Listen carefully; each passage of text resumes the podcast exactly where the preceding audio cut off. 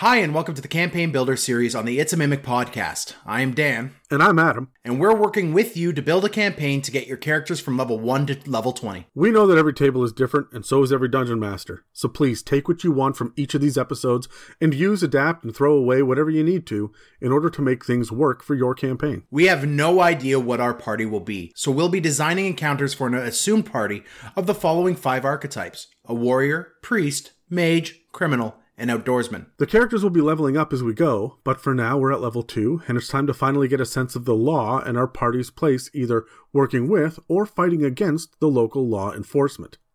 Let's get to building.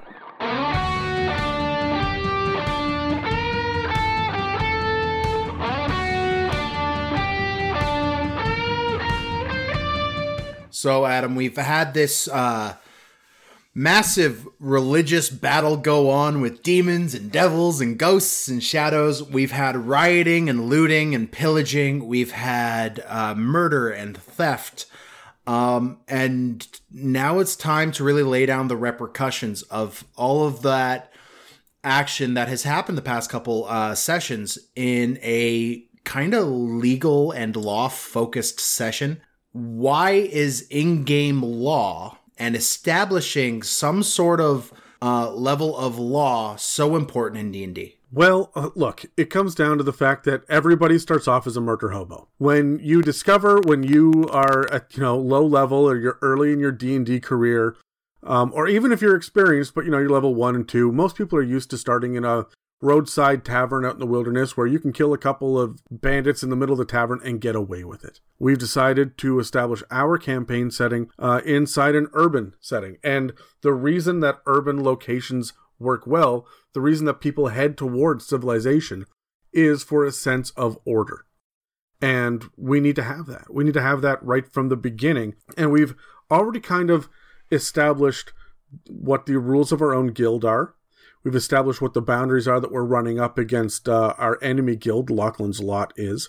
We've played with the, the idea of kind of what's out there in the wilderness, and we're getting an idea of what's going on with the religious, but we're not dealing with the city itself. What is going on? This is our hometown. This is where we're starting this campaign, and we're quite a few sessions in at this point, minimum seven, I'd say, and we don't really have an idea of who's the mayor, who's the sheriff, any of that kind of thing. And we need to start getting an idea now of who these other big movers and shakers are because we're going to leave and we're going to go out on behalf of this uh, of this town, on behalf of our guild as well. And we're going to go out into the other, into the greater world, and we're going to go be big fucking awesome heroes, right? Yeah. But we can't do that unless we know where we're coming from, and it's going to be a whole lot different if you're coming from an assassin's guild being sent out to wipe out a prince, or you're getting out from fr- from a holy order going out to to wipe out an assassin's guild, right? Like we need to know what our own laws of our our civilization are. And the people who embody those laws as well right? Like uh, we have said before in in previous episodes that we're really establishing your party as a lesser authority.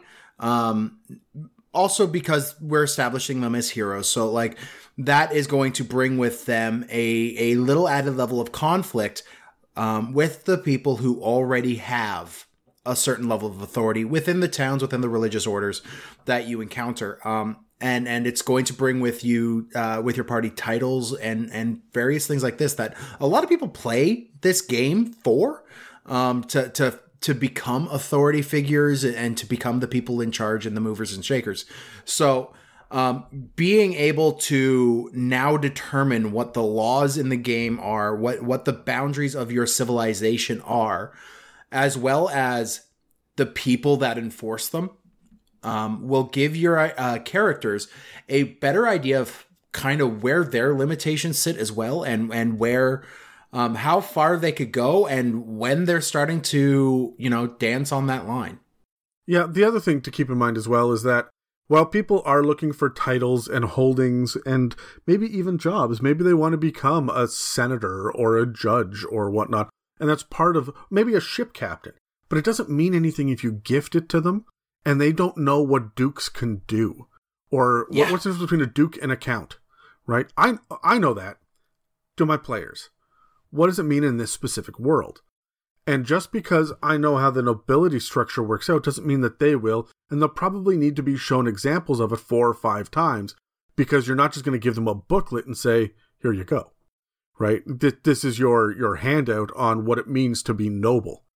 Well, you can do that. That's dry as all hell, and let's show and not tell how how nobility and structure and legality and custom and all that stuff works, right? So yeah, you should um, that way when you go to other far lands, they're going to seem radically different. This is establishing your core sense of building blocks, and then adding. You know, if you have a bunch of wooden blocks and they're all just cubes, how mind blowing is it when you add three, you know, little pyramids to it? Or now you get some blue and some red ones. Or and you're not doing anything over the top crazy, but by yeah, there's no spheres on the table yeah. right. But by sheer contrast, you are doing new and interesting things. Um, yeah. So this is why we need to establish early on and set your players up. They've gone out and they've had adventures, they've had quests, they've helped people, but they haven't been sanctioned heroes yet. I think in, the riots, we had uh, some of the police officers or the town guard uh, focus on on other bigger issues and so trusted the players a little bit and that was the open door for them to to walk through and understand kind of what they what they can accomplish what are the rules what are what's the division between good guys and bad guys? Because a lot of times that line can be very very blurred. How often do we run into town guard that can be bribed or corrupt governments in this game or in in real life. But let's not go down that road. but but uh, how how often do you run into these um, these concept of what is right, what is our sense of order, and why is it established this way?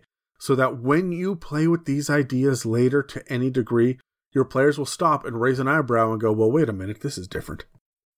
And this is just going to give you an extra little depth by spending a session early.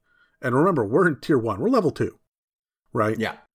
We're establishing this really, really, really early so that people can wrap their minds around what's here. And if you want to get into the depths of what tasks you need to be able to follow to become a, a monarch backed knight, man, more power to you. And if you want to become king and overthrow a government, more power to you. Know what the government is, though.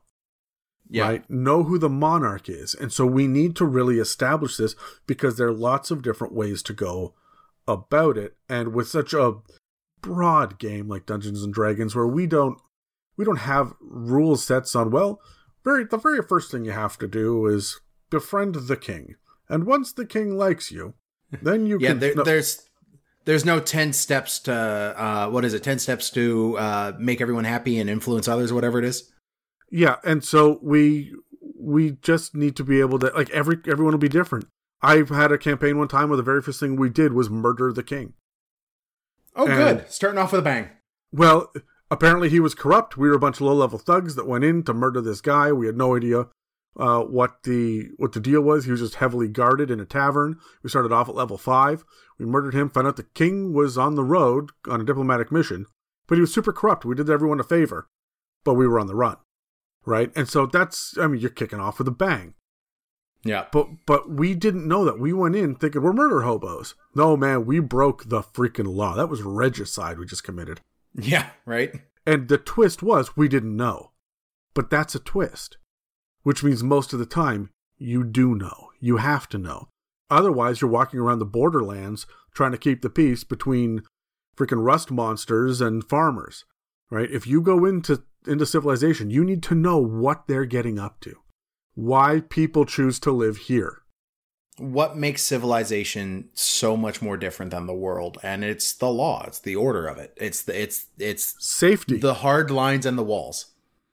Yeah, yeah, it's about it's about safety. It's about providing people comfort and safety and peace of mind and the ability to move above and beyond their hunting and gathering state of existence. Right? And I there are some people Dave from the from the main podcast, he does not like civilization at all. He wants to be one no. of those hunter gatherers out in the woods. That's fine. Then you take someone like Terry. I think that if you were to drop him in the middle of the woods, he would survive, but he would also be w- looking for his next uh, cappuccino. Right? So there are some people that love it and some people that hate it, and varying degrees as well. Your outdoorsman and your priest are going to have two very different perspectives on civilization. Right? And Exactly, it, it's yeah. important to uh, to kind of determine what that civilization is so that they can have a informed opinion about it as they move forward. But there are lots of different kinds of law. There's a lot of different kinds of rule sets. So you need to know as well which one you're working within. right now i just want to go over um, those types of law we've kind of we've, we've done a little bit of legwork uh, and we've come up with the eight versions of law that uh, we see um, that are very distinct and different from each other but are also going to matter to your players and um, in v- a variety of uh, intensities impact your players as well. So, um, right off the top, you and and we dealt with this heavily in the the last session. The last episode was the religious law. These are like your Ten Commandments, your your entire book of Genesis, Exodus, Leviticus, Numbers, and Deuteronomy. Uh, uh, your your Pentateuch, if you are a Bible nerd. Um, it is your uh, series of laws given out by your faith or your religion. It's your systematic theology. Um, these are the things based off your faith uh, that will impact your character. This will matter mostly, uh, at least directly, to your priests or your outdoorsmen um, if they're more of the you know the nature, type. the superstitious type. Um, they could also hit your warrior as well if they're more of that holy warrior um, uh, trope. So Yeah, you could all you could also have mages and criminals and even priests that feel shunned by the religious law as well and come at it from a negative perspective.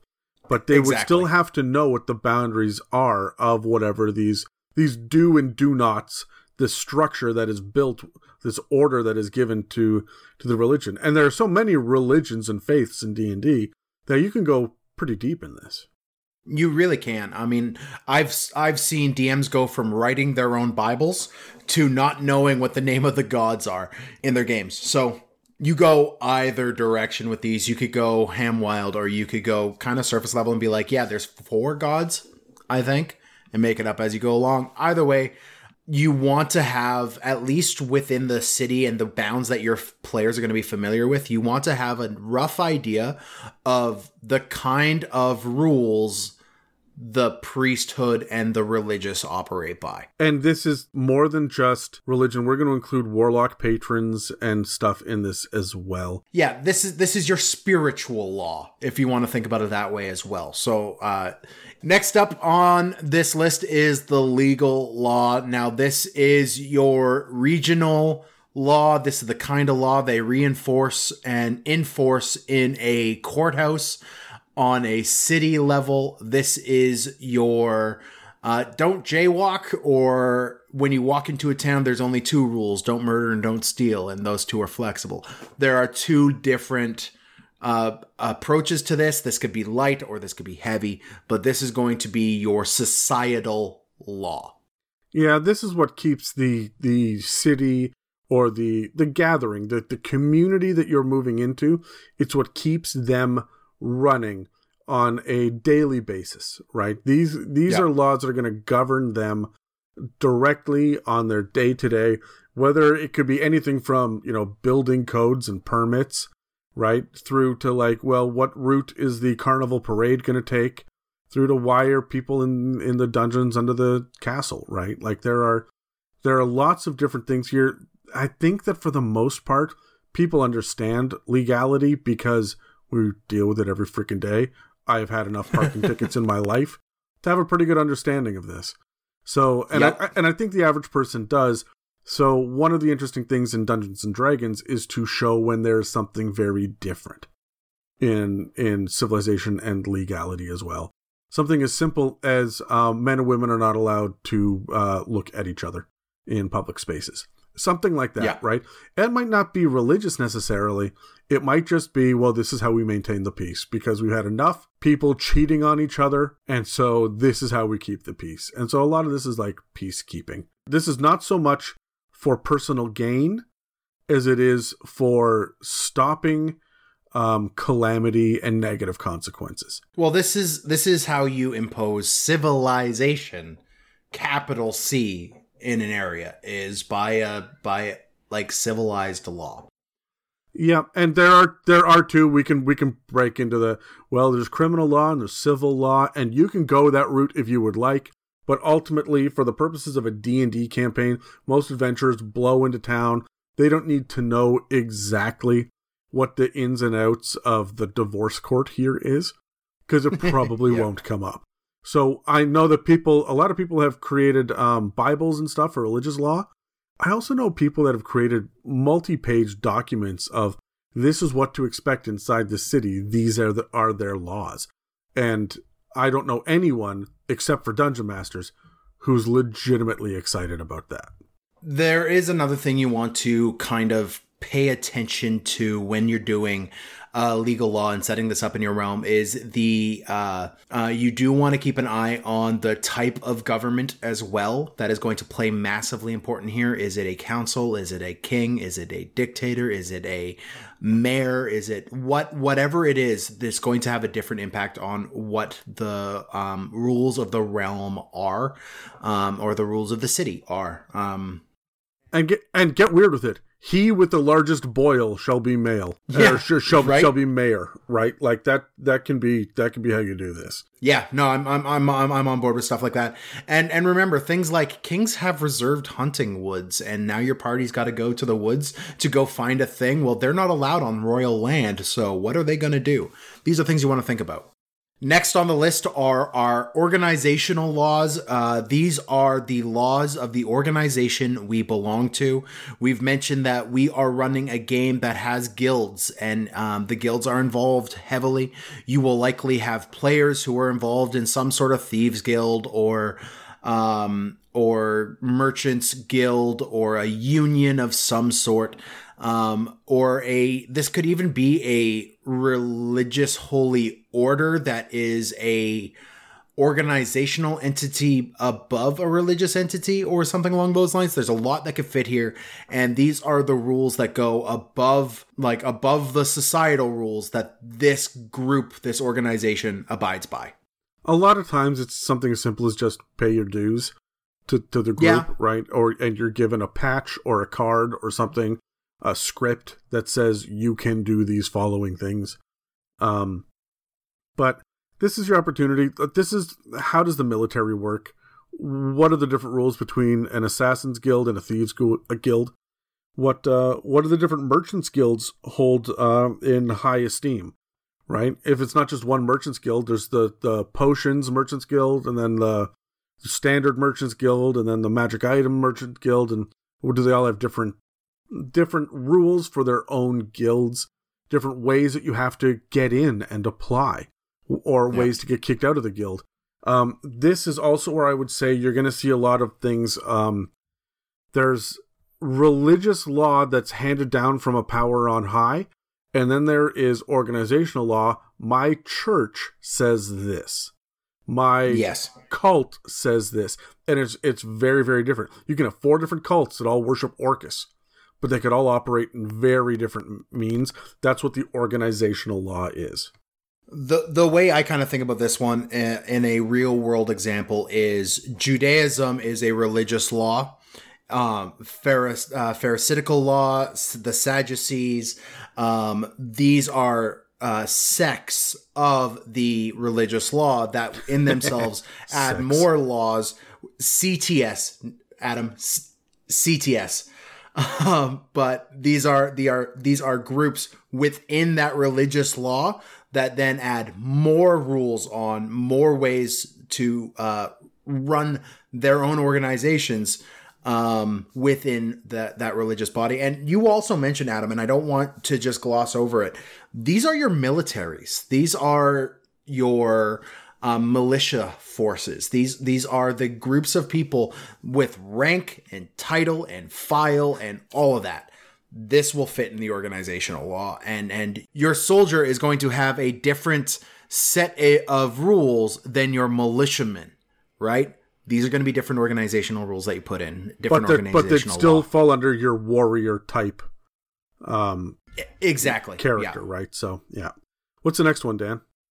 Next one are the customs. Uh, these are the um, traditions. These are the um, habits. These are the way, like the the interesting little tweaks that a society has, um, where people may or may not be offended if you do not uh, know them or or do them. It's it is you know when you get off the plane in Hawaii uh, when travel sanctions are lifted, um, you get the the lei of flowers put around your neck. That is a custom. It's not a law.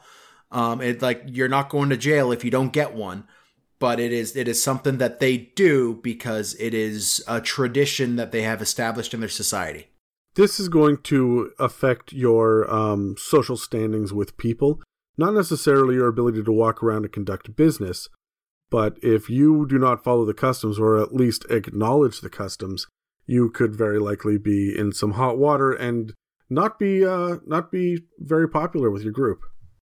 Exactly. I mean, you can also, as a DM, play with customs as um, a negative side as well. They could be they could be those things that your players are uh, forced to engage with that they may seem as backwater or um, Oh yeah, you guys found the uh, the orc nudist colony. yeah, right, things like that where it's just like, huh, uh, o- o- okay, but that's completely normal to them. Um, it's things like um, with all of the coronavirus stuff going on. I want to keep on injecting stuff, but like uh, that society where you walk in and you spit in your hand before you shake it, right? In our Western world right now, in our in our just Earth world right now, you don't do that crap. But hey, it's a custom in this town. I just love that you said Earth World. yeah, right. Uh, next thing we have on our list, number five, is status. Now we're using this as kind of synonymous with honor. This is the rules and the law of the nobility. Um, and, This is very, uh, very similar to organizational and customs, but it's not just like a custom is almost a tradition thing. It's always been this way. Nobility Yeah. runs with their look. I slum it with Dan, right? I I am an upper class noble myself. I hold Huh, titles okay. In, three regions here. However, yeah, okay. However, I, I I end up operating under a different rule set. You can actually see people that like the super rich actually have this mentality, and we often make fun of it in popular culture and in media and whatnot by kind of the weird, ridiculous fundraisers they have. Uh, the show Arrested Development was great for some of that. Yeah. Um, over the top. This is what high society and rich people think, and and how how they look at the world through kind of flawed eyes and whatnot. But it's it's really interesting to see in your Dungeons and Dragons how the nobles interact amongst each other, as opposed to how they interact with the other uh, castes in the caste system or or the other classes, right? Um, which might be customs. But uh, but there are definitely rules for nobility and the status, and when you start to climb the ranks in nobility, because sometimes your players want to, they're going to see that they have different rule sets they need to follow. Yes. Yeah, it's it's and you have to be concerned with who you offend like when you're when you're dealing with honor and status um it is a shame based culture and what i mean by that is it's very much based off of who you offend or uh how um you kind of view yourself right it's it's a very uh inwardly focused I would say you're you're definitely right. There's shame, there's also pride, and there's a concept of worth. right? exactly yeah. Like uh like financial worth.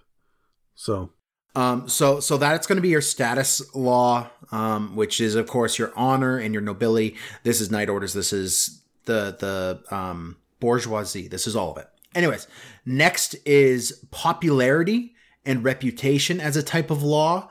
This is uh, where where status and honor is inwardly focused. Uh, population and reputation is what other people think of you. It's more outward. but popularity, Um, not population. Did I say population? Whoops. Popularity. I mean population. No. No, no, not going there. Anyways, so the the popularity law is going to be uh it it is again it's borderline customs but it is how the the masses view you. And and it could be embodied in some of the higher nobility or or more authoritative figures in a town but it is mostly projected by the lower class yeah, e- even even middle class, you know, any, anything like merchant class or sailors or like down at the docks, it, it could be anything that isn't nobility, because reputation is also dependent upon rumors, and that's a big thing. Customs aren't, right? You can Yeah. you can have a, a flub with one of the customs, which becomes a rumor and affects your reputation and popularity. But you are really relying on word of mouth and public displays and whatnot uh, Yeah. for reputation. This is why in old school D and D you would hire minstrels and bards to follow you around. You see that in The Witcher, right? So the idea of his reputation is spreading. He doesn't give a shit about the customs. He doesn't give a shit about status, but he does care about his reputation because it gets him more gold. Exactly. Um, and remember, this is also this could be a microcosm of the society at a whole, or it um, sorry, a macrocosm of the society at whole. But it could also be a microcosm when you are dealing with your thieves guilds and whatnot, which also deal a lot with um, this criminal can get you what you need. Uh, so you know, talk to this criminal if you need to break into this prison or into this bank or something, right? Like, Yeah, um, re- it has, reputation- It has reputation has an effect on both ends of the spectrum of legality, but it, it's still there. You're right. Reputation swings in in two directions. That also really Yeah. ties into our seventh one, which is morality. Right now, Yeah. there are moral laws, and this, these are the things that you, as a player, choose yourself to believe in and to follow. And I will always help a child in need and things like that. That's not a legal law or an organizational law. It's not about custom, right? The nobility or the average person might not care, but if you see a kid crying, lost in the marketplace by themselves, do you step in and help? Right? These Yeah. are another. It's is these aren't laws anymore. You see, we've walked away from the idea of laws and we start talking about the idea of order. Right? These are things that that guide you and the choices that you make. Um, and they, this can be tied to your religious law. It can be tied to the customs. It could be tied to your organization. Uh, like this is the code that you live by, right? And and if you have a knightly order, that would make sense for your warrior to have this code of morality. But if you are a lone wolf Ronin character, then you still can have a a sense of morality, a code that you live by that would fit under your own personal rule of law. Finally, on this list, we have the survival of the fittest. This is the rule of nature. And specifically, it is the the rule of the wilderness. It is the law of the wilderness. It is the pecking order of uh, animals. It is the food chain. This is the uh, Might basest right. form. Might means right. This is the basest form of law in that you will have in your D&D games and you will have this in your D&D games the second you have a bear attack your party. Yeah, which is going to be a big deal at level one and nothing at level 20 because you Yeah, are more right. powerful, right? So these are, this one is a little bit more common sense, but really stop and think about it because if you've got a level two party surrounded by a pack of wolves and the wolves are coming in to attack, and you look at it, you're like, there's only four wolves in this pack, and I've got a five person level two party, like, I'm going to murder them. Then why are the wolves attacking?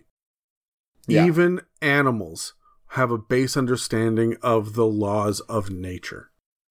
So, uh, this just, I mean, it makes perfect sense for beasts and mindless creatures as well.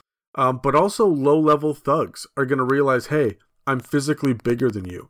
You might be a level seven uh, outlander or an outdoorsman that, that's wandering around with you know your big muscles and your bow slung over your back, but I outweigh you by 50 pounds. My muscles are bigger and I've got three inches on you. So I'm going to fuck you up. uh, I, right, okay, I'm a level three thug. You're level seven outdoorsman.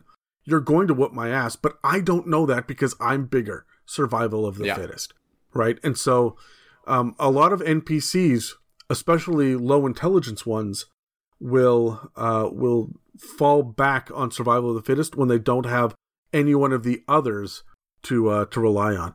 Also, we will have seen that a lot with the riots we talked about.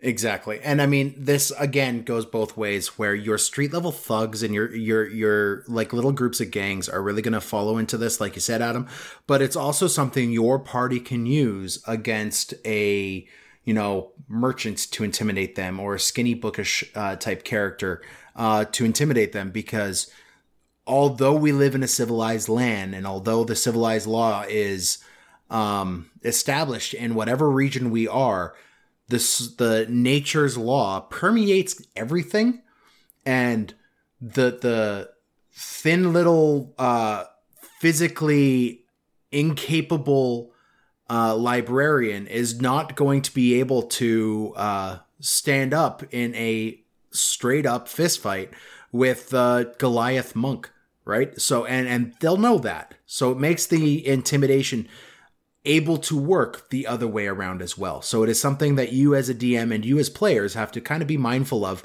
no matter what situation you're in. Now again, like you said Adam, when you're level 20, that's going to be a little bit different. Yeah, look, the last thing that I just want to bring up is there's going to be a couple people listening to this that says, guys, what about you're missing the glaring obvious one here, which is the magic law, the rules of magic. And I would Yep. say this there are really three ways that you can get magic in a Dungeons and Dragons or a roleplay setting.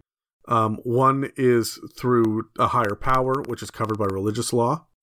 Um, and th- this includes making deals. One is that you have a natural affinity for it, which is survival of the fittest.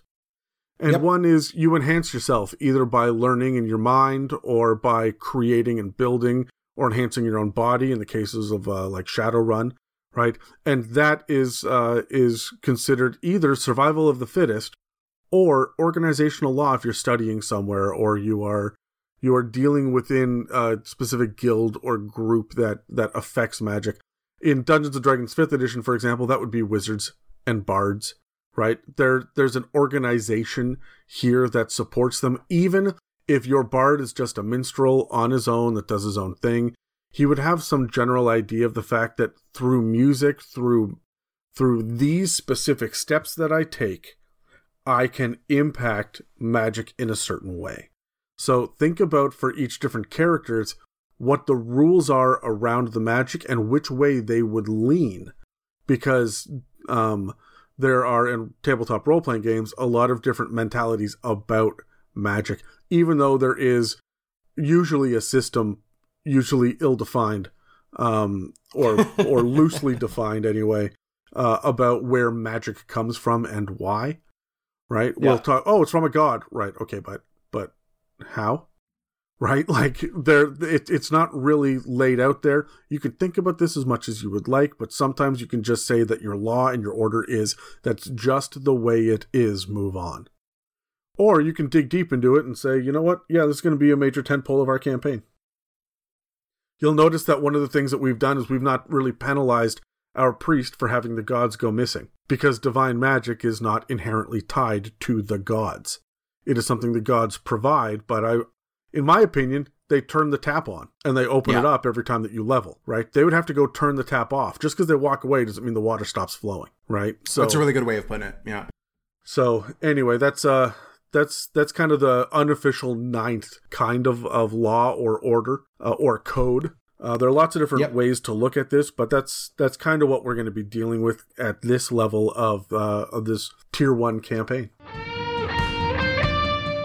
Next, really briefly, uh, we want to talk about law and chaos and specifically how the alignment chart can help your lower level players uh, establish themselves as characters and give them a little bit of direction uh, for character decisions that they might not be able to kind of just choose off the top of their head. So, um, we do want to break down uh, for the newer players out there, for the newer DMs. We do want to break down what the ten alignments are, roughly what they what the goals are, Um, and then we'll kind of balance what law versus chaos and good versus evil are before we, uh, you know, try to introduce these things as a little bit wider themes. So, um, real quick, there's the 10 alignments of d&d the lawful side versus the chaos side the good side versus the evil side.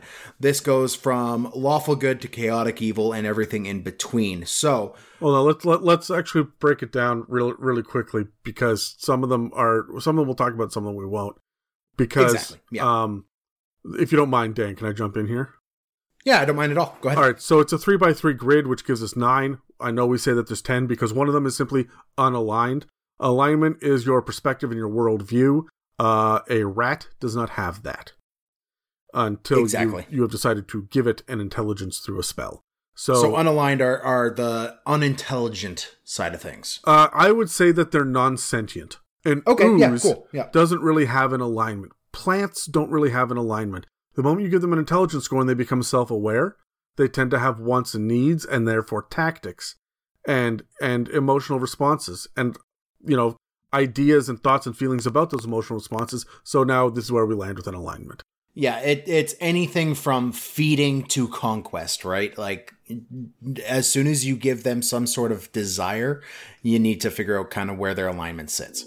Yep. How do they impose their will upon the world?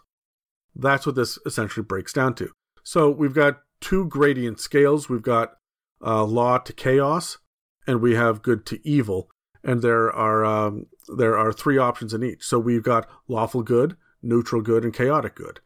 We've got lawful neutral, uh, true neutral, which is um, neutral on on both directions, and then chaotic neutral. And then on the evil side of things, we have e- uh, lawful evil, neutral evil, and chaotic evil. Now, I don't want to get into the good versus evil in this, but let's just say that that we could argue for a long time. It, the alignments mean different things to different people, despite the fact that they actually have legitimate breakdowns in the rules as written in D and D. Different people interpret it different ways because they're very vague and very loose, and they're supposed to be so that people have the freedom to have their own agency and interact with the world the way that they see fit. Dan, how do you, in like two sentences or less, how do you describe good versus evil? How do I describe good versus evil? Yeah, when you look at it from you're building a, a character and you decide that you're going to be good or evil or neutral, how do you how do you reconcile or justify in your head why so, you've chosen it? Good and evil to me is the sanctity of life. Um, it is how much my character values life and intelligent life specifically. Um, and uh, how they respond to that opinion. So, uh, if they're good, they are very driven to preserve life and the betterment of of people's quality of life. Um, if they're evil, they are more, let's say, lax- lackadaisical with their care about whether or not someone draws another breath. Um, uh, an evil person uh, will more than willingly kill and um, will not care about the quality of life that people have as well. Uh, they're they're kind of more about their thing. But then, how do you justify the neutrality in the middle? If evil is ambivalence, then what is neutral? Um. Well, no, a, evil is not necessarily ambivalence. Evil is, uh, I guess, ambivalence does mean a complete lack of caring, right? Yeah, I would say that there's a difference between ambivalence and disrespect. Okay, so what you're saying yes, here is that so so evil is disrespectful of life, and uh, neutral is more ambivalent. I, I'd say neutral is, um, I I would say neutral doesn't have a strong opinion either way about the quality of life. Um, these could be very much your outdoorsman level characters who criminals as uh, well under and criminals who who um the ends justify the means, right? That's that's kind of what more your neutral characters are. They are going to care more about their law versus chaos side than they are about their uh, good versus evil. Yeah, that's interesting. Um, I, I have my own personal answer, but um, and it's simply selflessness versus selfishness on a, a gradient scale, um, and who you're willing to take from and who you're willing to give to, and that'll yep. determine how evil or good you are. But what's interesting to me is that um, I feel like good versus evil can also be zooming in on morality as well. For example, Um, evil says, you know, hey, the whole universe is going to die in a, in you know, as we descend into heat death anyway. Um, so what does it matter if I sit down and murder a bunch of people between now and then? It is what it is. Neutral is very much about the big picture. You know what? Life is important. It's there's a circle of life. I want creatures to live, but I mean, I'll take the needs of the many over the needs of the few. And good says, no, no, no. Everyone deserves a chance, down to the smallest intelligent creature. If you have a soul, you deserve a chance, right? And I exactly. Think, I think that that's another way of looking at it, going from big picture all the way down to to, to little picture um, which is not to say narrow mindedness, because a lot of people can read it that way. But I mean, you don't want to be lawful stupid, right? um, but let but let's look at law versus chaos then. So how do you how do you in Dan Dan in two sentences or less? Law versus says the chaos. guy who just said fifteen sentences. Adam, like, oh, I, I'm sorry. I'm just trying to keep up with you. Um, so in two sentences or less, how can I define law versus chaos? Um, it is order versus disorder. Um, a lawful person is going to care about uh, civilization and rules and um, kind of requirements and status. Like that's what they're going to care about. A more chaotic person is uh, going to have a complete disrespect for uh, disrespect for the rules, disrespect for the chaos, and will do, or sorry, disrespect for the rules, disrespect for the order, and will do what they um, feel would help bring down the establishment or the or the civilization that the the the current set of rule law norm that is what a chaotic person will do neutral of course is the ambivalence of either or uh, the law can work for them, or of course, it could work against them. And either way, they're just going to live their life. Yeah, I, I I can agree with that. So for the most part, I don't think that every chaotic person is going to say, um, you know, I'm going to remove all of the law. I mean, some of them will. Uh, definitely, definitely your rebel types like uh, your Robin Hoods and and um, and your Star Wars Rebellion, right? Like these guys are chaotic, but they are also trying to institute their own moral set of rules yeah. as well. Um, so there's like it is chaotic. I I find that neutral seems to be okay. What would you say, Dan? Is chaotic or neutral? Um, the alignment that best describes the idea that by any means necessary, I will uphold good. Uh, new- neutrality. So chaotic then has how does chaotic say I will uphold good? You will uphold good. How does chaotic say I will uphold good? Yeah. Um chaotic says I will uphold good by um caring less about the established uh status, the established nobility, the established regional law and caring more about the their moral law um, or even in some senses their uh, reputation in order to better the lives of others around them and themselves. Um, but they will like the the written law of the chaos. The chaos is kind of oh, sorry. The written law is the thing that the chaotic good person is going against, but they're still bound to the moral law. I see a lot of people like elves that have their own societies and their own customs and their own rules, their own organizations, their own legalities and their own religious laws that are seen as chaotic good. What you're describing to well, me, yeah. what what you described to me sounds more fey. Um, well, that's one of the reasons why a lot of those elven societies are seen as chaotic because a lot of the perspective of the law and chaos, and this is where a lot of the conflict comes when uh, differing people look at this thing, is almost from a human point of view. It is from uh, the the like the nine the nine section chart is from a human point of view in the human world. So the the uh, elven um, concept of law and societal law and religious law and organizational law is going to look different and look more fey because they are fey like in their origin. So that makes sense to me. but like I would I would look at my high elves who have embraced civilization and embraced um their uh their set of rules or their arcane law or whatever it is that the high elves have and see them as more lawful than chaotic. Like they're not the, the so chaos I could almost I would also kind of put in the whimsical, right? Like the the the the the flighty, the emotive, the more uh based off of their emotions type people I would put under the chaos. See, and this is where you and I disagree uh, fundamentally because I see people trying to remove civilization and laws as being inherently evil. Because as we said earlier, law and order is about establishing safety and peace of mind and civility, Yeah. right? So removing it feels evil, not chaotic. I would say for myself, and again, all of this is open to interpretation. So I would say for myself, law versus chaos is law says there's a correct way of doing this, and and we will commit to this correct way. We have these rules and these policies and this bureaucracy set up for a reason, and we will follow it. Whereas chaos takes one look at this and says, "Yeah, I understand that, and I'll follow this as long as you need, but I'm not really committed. And if I can find an easier way, I'm going to take it." Yeah, for sure.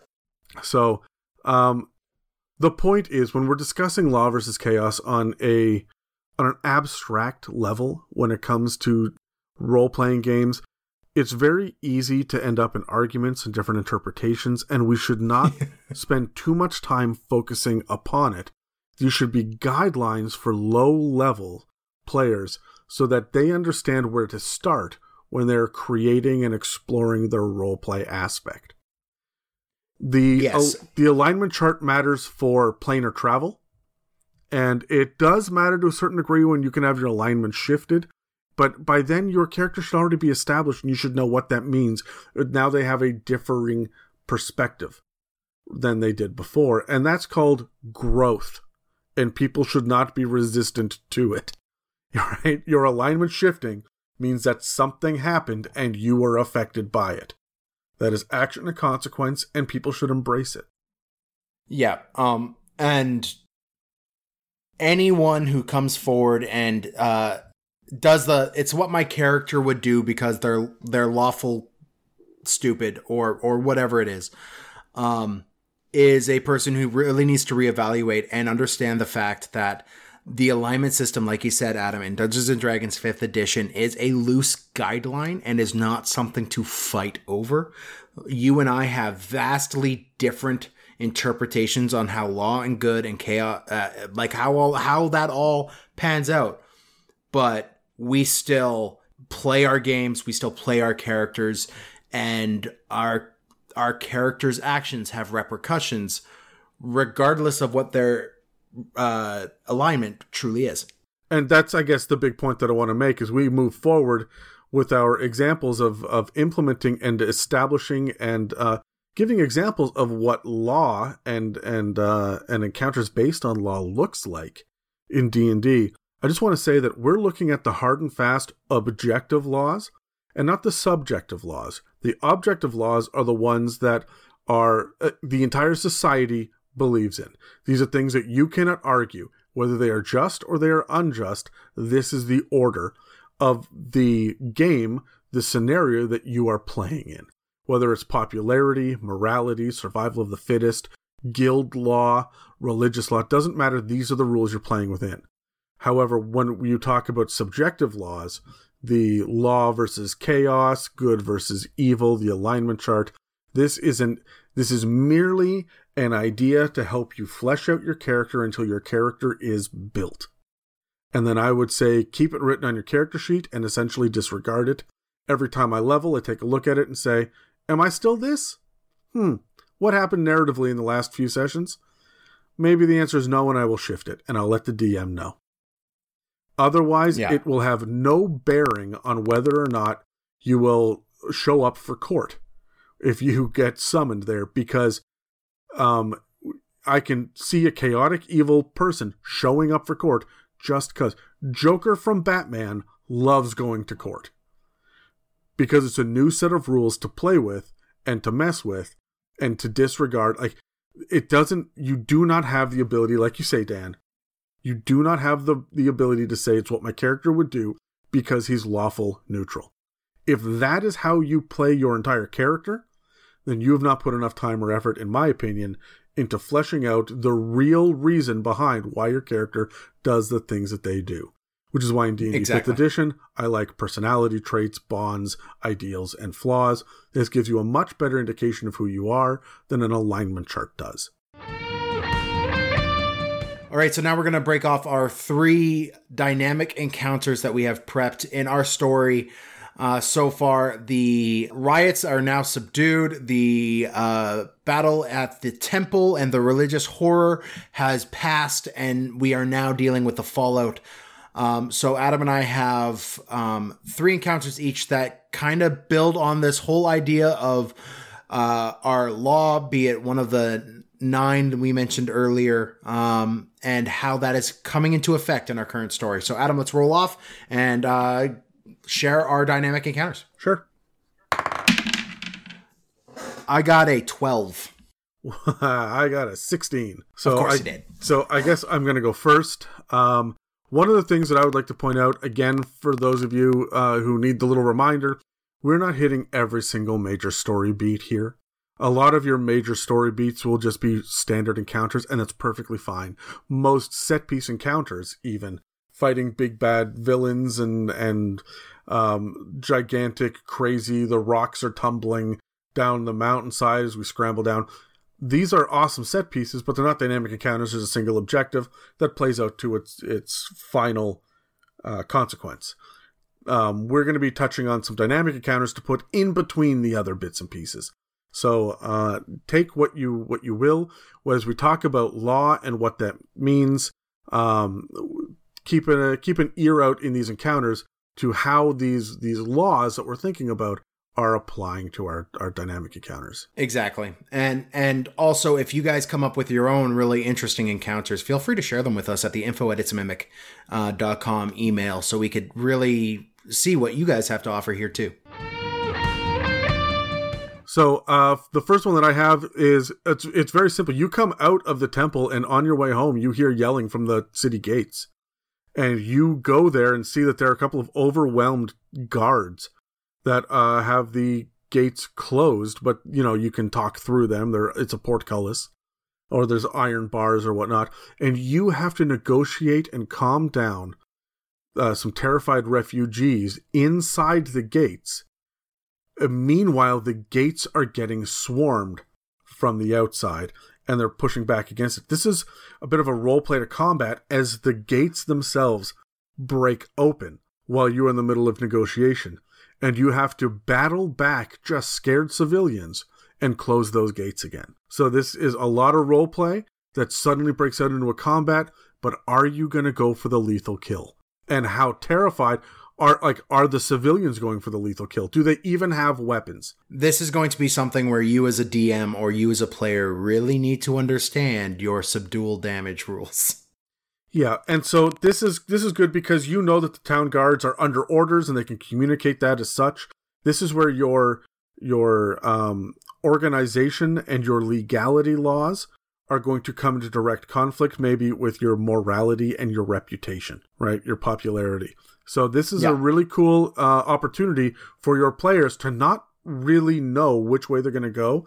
And if they understand, and they should by now, that there are consequences to their decisions, they may want to let the people in and end up having to fight back against the guards. You just don't know. For my encounter, I also have a role playing to combat encounter as your party is approached by a group of the looters who has um, that knows your party was kind of shutting down the looting happening uh, two sessions ago, and uh, they want to make sure that your party doesn't rat them out. So they're trying to do whatever they can, be it bribes or apologizing, paying restitution to the party, um, to get them to kind of. Uh, look over the crimes that the the party witnessed. Um, this is a really great way to put in the um, bring in other NPCs that the party has encountered. Um, but at the same time, now that your party's standing still for a moment talking, there's going to be another group, likely Lachlan's Lot looters, who are going to see the people who could rat them out standing there talking to someone else, distracted, and they're going to jump in and try to shut you up the other, the old fashioned way. So uh, this will end up being another fight where not only are you going to have to fight up against the uh, Lachlan's Lot and the thugs that are there to silence you permanently, but you also have to pay mind to this other group who are they going to get involved? Are they going to start swinging weapons? Are they going to fight for you or fight for Lachlan's Lot?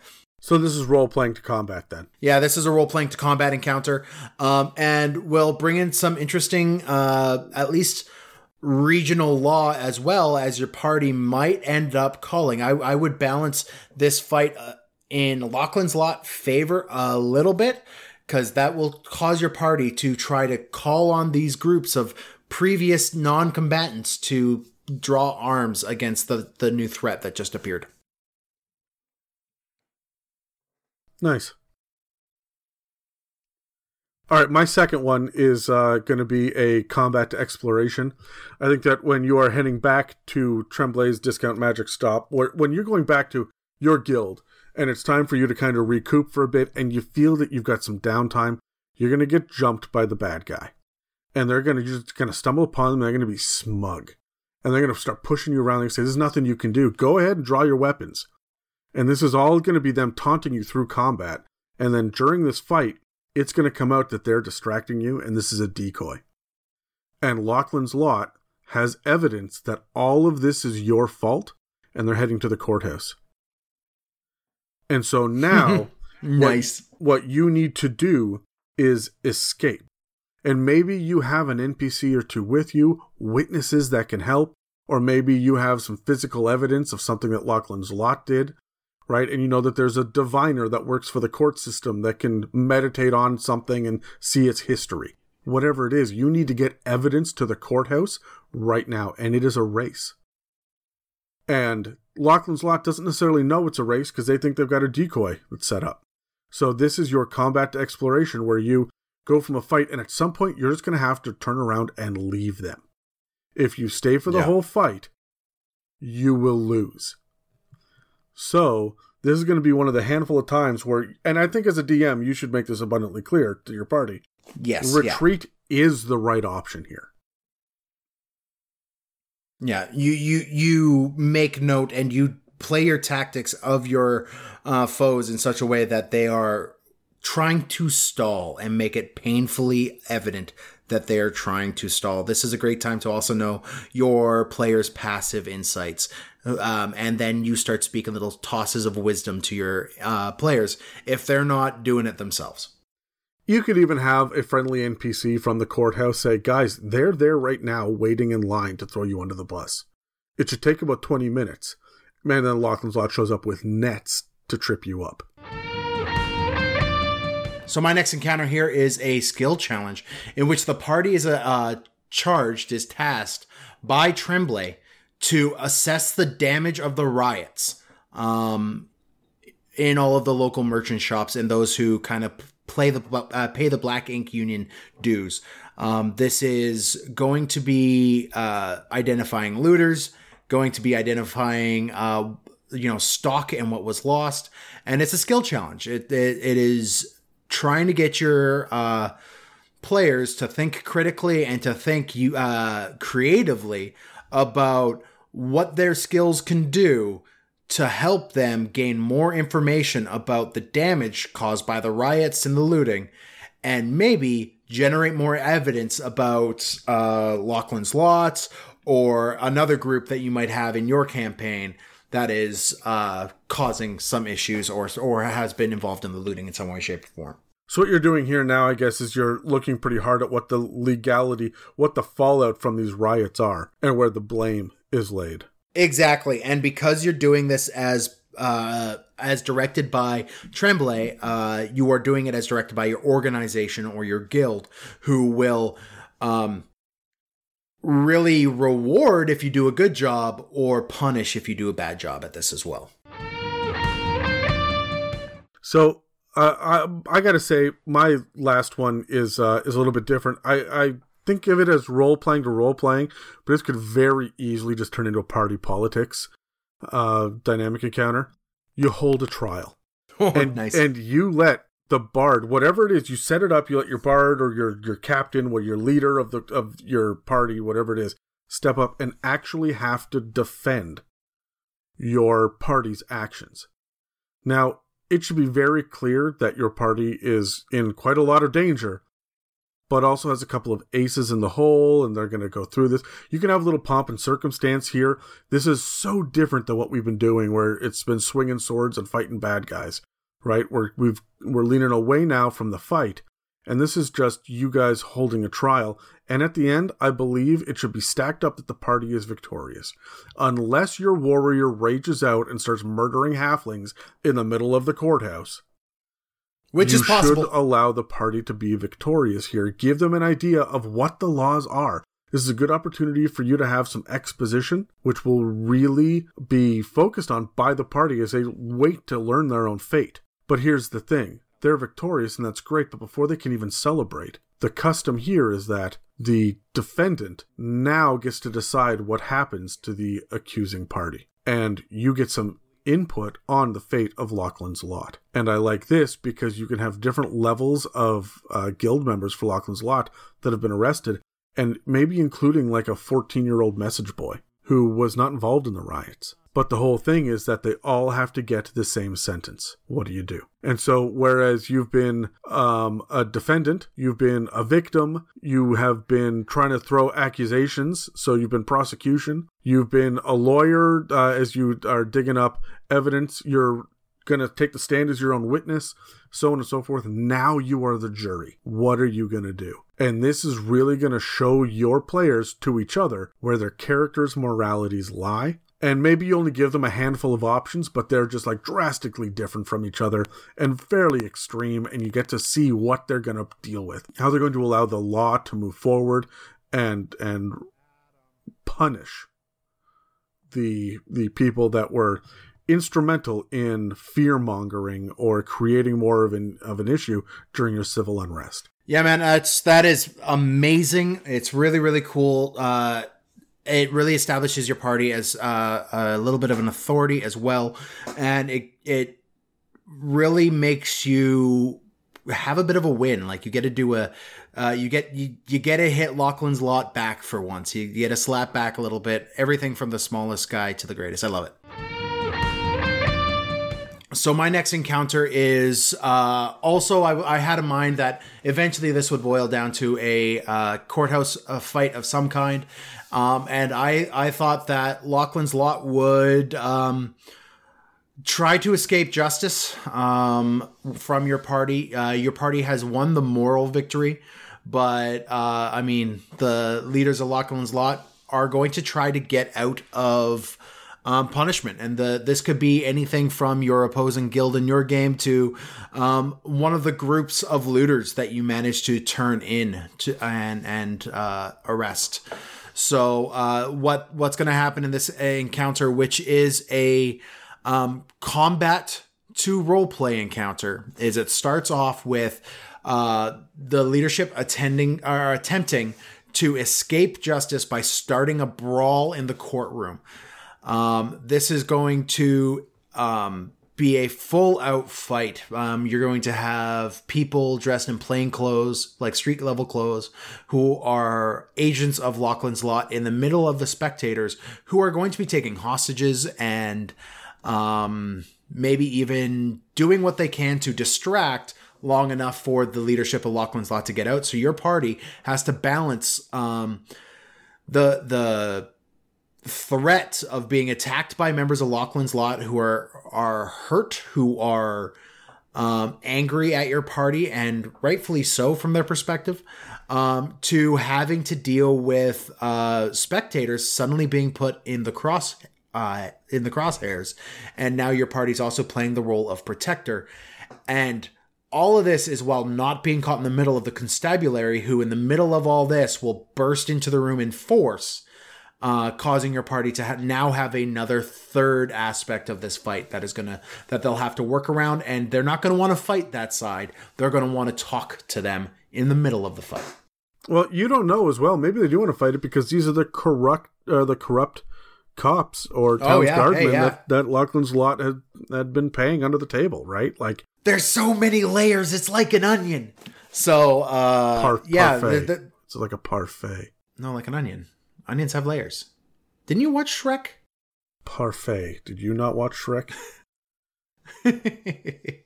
so anyways uh that's that's my final encounter there um the the goal of the end of that encounter is that your party has maintained or uh detained uh, the leadership level uh operatives of Lachlan's lot at least as high as they can get um to serve time for the chaos fostered during the riots Okay, Adam. So, any quick little additions uh, that you have towards these encounters? I really like the way that they all kind of focused on um, establishing to your players what to expect in the rule of law. We've got groups potentially bribing to a full-on court case, right? Like this is this is really uh, playing into a lot of those things that we detailed earlier of the types of law that you really want to establish with the characters while they're low. Yes, my big thing is that keeping an eye on the different eight kinds of law, um, and I'll I'll go run through them really quickly. Again, we talked about religious law, legal uh, law, so legality, organizational law, customs, uh, status and rules of uh, honor and nobility. We talked about popularity and your reputation. We talked about morality and uh, immorality, as well as the laws of nature and survival of the fittest keeping these in mind and returning back to them on a semi regular basis is going to give you another inspiration when you don't know what to do next in your campaign. Looking at what laws there are around you that you can uh, either pull on or challenge with the party is going to give you the ability to add depth that they're not going to see coming. And it makes your campaign feel far more fleshed out just by thinking about more than than plot but what are the overall and see i would call this what is it, the theme what are the themes of order versus Mhm. chaos Yeah. and it's uh it's an interesting and important discussion to have with yourself as a dungeon master but it's also something to think about as a player as well if you don't know what the customs are in this town that might be something a little bit interesting that, that you can uh, you can bring up as you walk into a village for the first time to say uh, hey dungeon master is there uh, any weird customs here that we notice? And even if the DM says, "Oh yeah, they all wear oversized hats," you will always remember the the village with the oversized hats, right? And and so it's not going to hurt your game.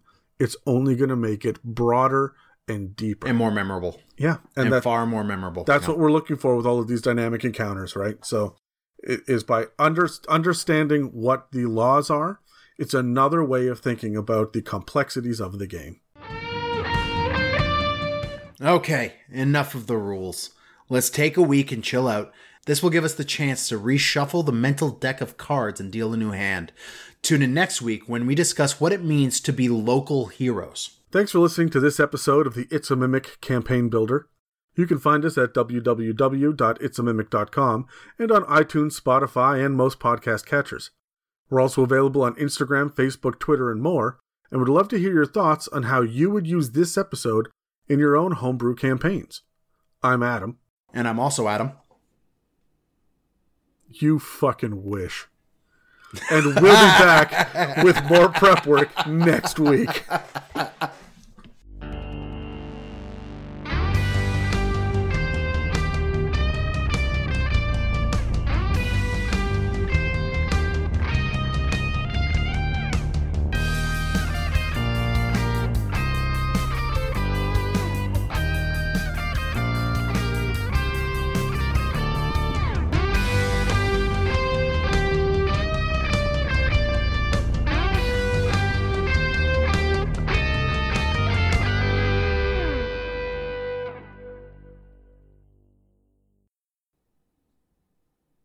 Done? Adam? shit, are you there? I think I lost you. Adam. I'm going to hold on the recording until you start speaking to me again. Daniel. I've completely lost you. Adam, I don't hear you. Hello. I'm gonna send you a message.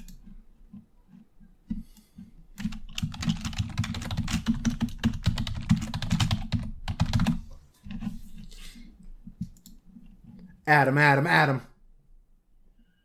Adam. Daniel.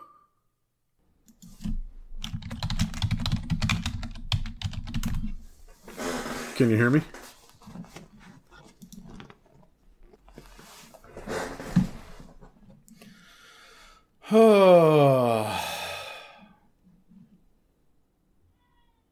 Fuck. Okay, bye.